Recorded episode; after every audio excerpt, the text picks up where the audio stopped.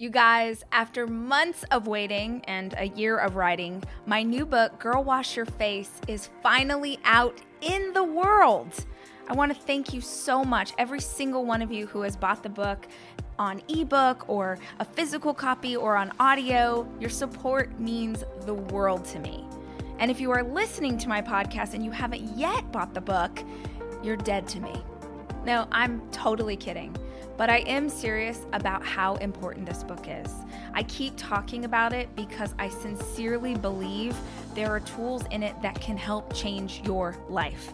So if you have the $16, I want you to go buy it right now because you love your pal Rach. And if you don't, head to the library or borrow it from a friend. But if you care enough to listen here, you're gonna love the wisdom inside of this book. Girl, wash your face. I promise you will not be sorry you did. Welcome to the Rise podcast. My name is Rachel Hollis, and I've built a multi million dollar media company with a high school diploma and a Google search bar. Each week, we'll share direct, tangible advice or inspiring interviews with the same intention. These are the tools to change your life. Hey guys, welcome to the Rise podcast. I got a question this week from a reader on Instagram. She wondered if I would consider talking about it here on the podcast. And I thought it was a great question and one that maybe y'all have as well. So today we are going to talk about how you know what to wear. I know that sounds kind of funny, but bear with me here because as I dig into this, I actually think these are some really great tips so that you know what to wear to the office, like your new job, the the holiday party, like what am I supposed to wear to this event? We're going to a nonprofit event and it says cocktail black tie like i don't know what this stuff means i don't know what this means in my town or how to know what to wear just even like you got a new pair of boots and you want to figure out how these are there there's a bunch of different ways that we dress there's some really specific things that I do to know what to wear.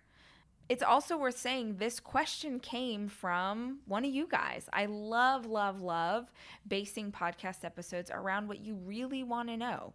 So if you have a question, if you are in direct marketing and you're wondering how to do that better, if you want to know how to grow your Instagram, if you want to know how to be a better mom, whatever it is, I would love to be a resource for you. So send me a DM on Instagram. It's Miss Rachel Hollis, MS Rachel Hollis.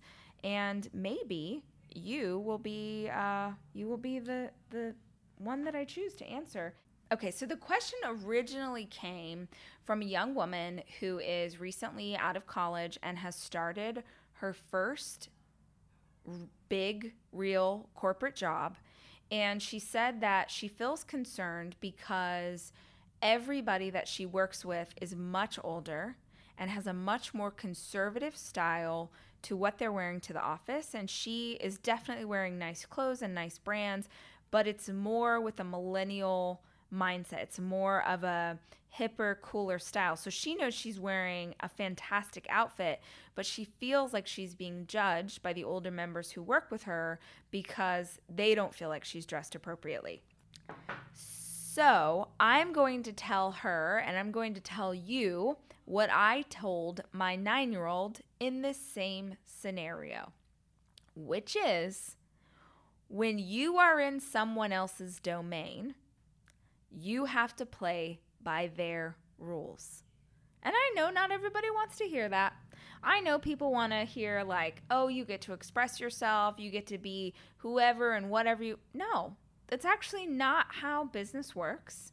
That's not how schools work. That's not how um, organizations or clubs work. If you are on someone else's turf, if you're in someone else's domain, you have to play by their rules.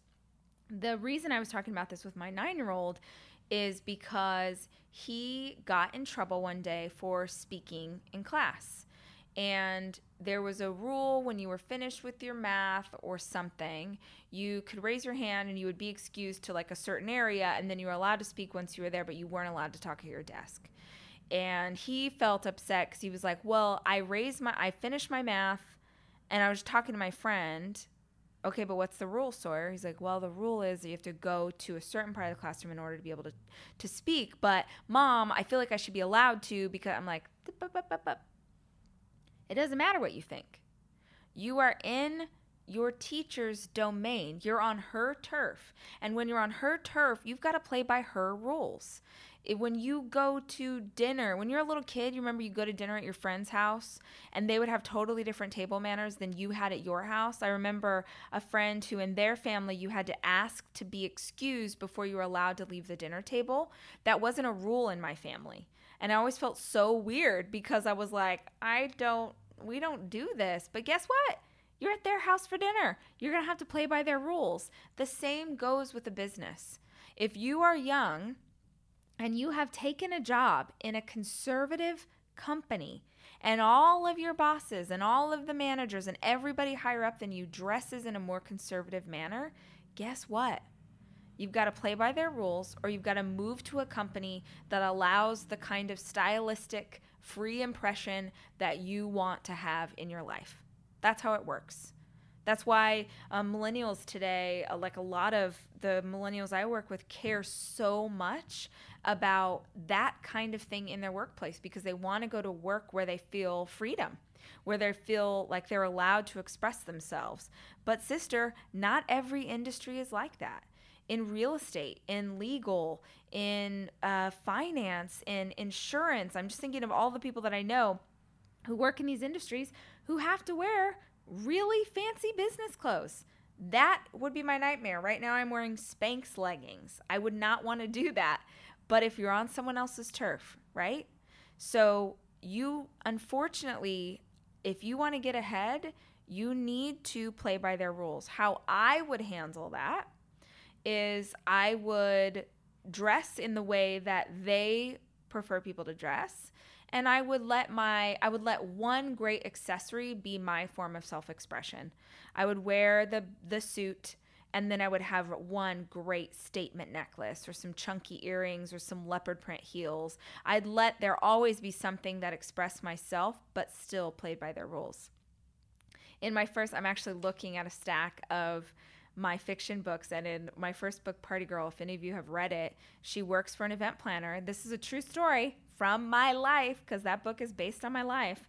Um, I had a boss who only allowed, we were only allowed to wear black. You had to wear all black. That was what she wanted, all black. And I hated that. I'm a colorful person. I like color. I li- I'm like, hello, I have seven different patterns on as I'm doing this podcast right now. And I was on her turf. So I wore all black and then I would have like a neon belt or like a really bold lip stain or really bright nail polish. I would have one thing that still felt like me, but also played by her rules. So when it comes to work, dress for the job you want. If you want to be the assistant, girl, they hired you in those clothes, you can stay right there. But if your goal is to move up, if your goal is to be a manager, if you get to the top and then change the rules, or start your own company and change the rules, or go to a company that's more in line with your values. But if you want to be taken seriously, you gotta you gotta play by their rules. So that is how you know what to wear to work. The next question is, how do you know what to wear to an event? Have you ever been invited to a company holiday party or a nonprofit or something for your partner's work or something that's like a big deal or a wedding? Have you ever been invited to a wedding and it says attire like cocktail chic or, um, you know, afternoon garden party? You're like, what does this mean? I don't know what this means. The best advice, it's so simple, but when I say this to people, they're always like, well, that's, of course, that's what we should do. I want you to Google the event from last year. If it's a big formal event that you're going to in your town, chances are it's existed before now. And typically, with those kind of events, they keep the same attire. So if it's a black tie event for the last five years and it's a black tie event again this year, and you Google it, you're going to see examples of what women wore last year or what the men were wearing. So you feel super comfortable. sometimes people um, like to have fun with the attire. So I don't know if you've ever seen something that'll say like creative black tie. That's one we see. My husband works for Disney. We see that a lot with Pixar parties. They'll say creative black tie. I'm like, what does creative black mean? Well, if you go ahead and Google it, you're going to find out exactly what it means as it pertains to this specific company, which is usually dressing like someone from Monsters Inc. or something super crazy, but you at least get an idea of where you're supposed to go. So, Google last year's event. If there aren't pictures from last year's events, then go on over to Pinterest. Pinterest is going to be just a fantastic resource for you for the exact, I want you to look up the exact words it says under attire. You know, maybe it's um, afternoon garden party attire. Put that in and get some ideas based on that. If they didn't give you information about attire, that's always concerning. For some people, I'm sure they're listening to this and rolling their eyes, but I have been shocked in the history of my career. I did events for a really long time and now where we have these live events or we have the Rise conference where women come from all over the world, it's the number one question. What am I supposed to wear? The reason it's the number one question is because feeling like you're appropriately dressed for something makes you feel like you belong, right? So people can roll their eyes all they want, like, oh my gosh, I can't believe there's an entire podcast. No, some people, maybe not you, sister, but some people get really overwhelmed by this. So if there isn't anything listing what you are supposed to wear, if you have no earthly clue, you can ask the person who invited you. You can ask your host or your hostess, what's the attire? I'll tell you something that happens a lot um, at our house. I think because people maybe see my Instagram or they see Dave and I at these parties or events and we always look fancy or we're like, you know, I've got the full hair and the full makeup and whatever, that when we invite people over for dinner who's who have never been to our house before, they tend to dress up way nicer than we are. I'll tell you right now, if you ever get invited over to my house for a casual dinner, I do not wear makeup. I am in uh, we are we take casual very seriously around these parts. When you have a life where you always have to be dressed up, when you are at home, at least for me, I'm like, I refuse. In fact, you know that we are actual friends if I don't put on makeup for you. And I don't do my hair. I'm wearing boyfriend jeans and a t shirt. Welcome to my house. Here's some fried chicken. That's real life. But it can feel awkward when you didn't ask your hostess and you show up in like a beautiful summer dress with hair and makeup done and some wedge sandals and I'm in flip-flops and a t-shirt. So I tend to, as the hostess, because I'm always mindful of not wanting anyone to be uncomfortable. I'll say, "Yeah, hey, come over at 6:30. Gosh, we'd love it. Yeah, you want to bring something? Uh, bring a bottle of of Sauvignon Blanc. We'd love that. And um, we're super casual around here. I'm gonna be in flip flops and a t-shirt, like I spell it out like that. So um, you should feel comfortable to come, however you like to do Saturday evening." The last little tip that I wanted to give you in terms of knowing what to wear is knowing what to wear with a specific outfit, a specific piece of clothing, a specific pair of shoes. Um, you want to try a smoky eye. You want to try hair up, hair down.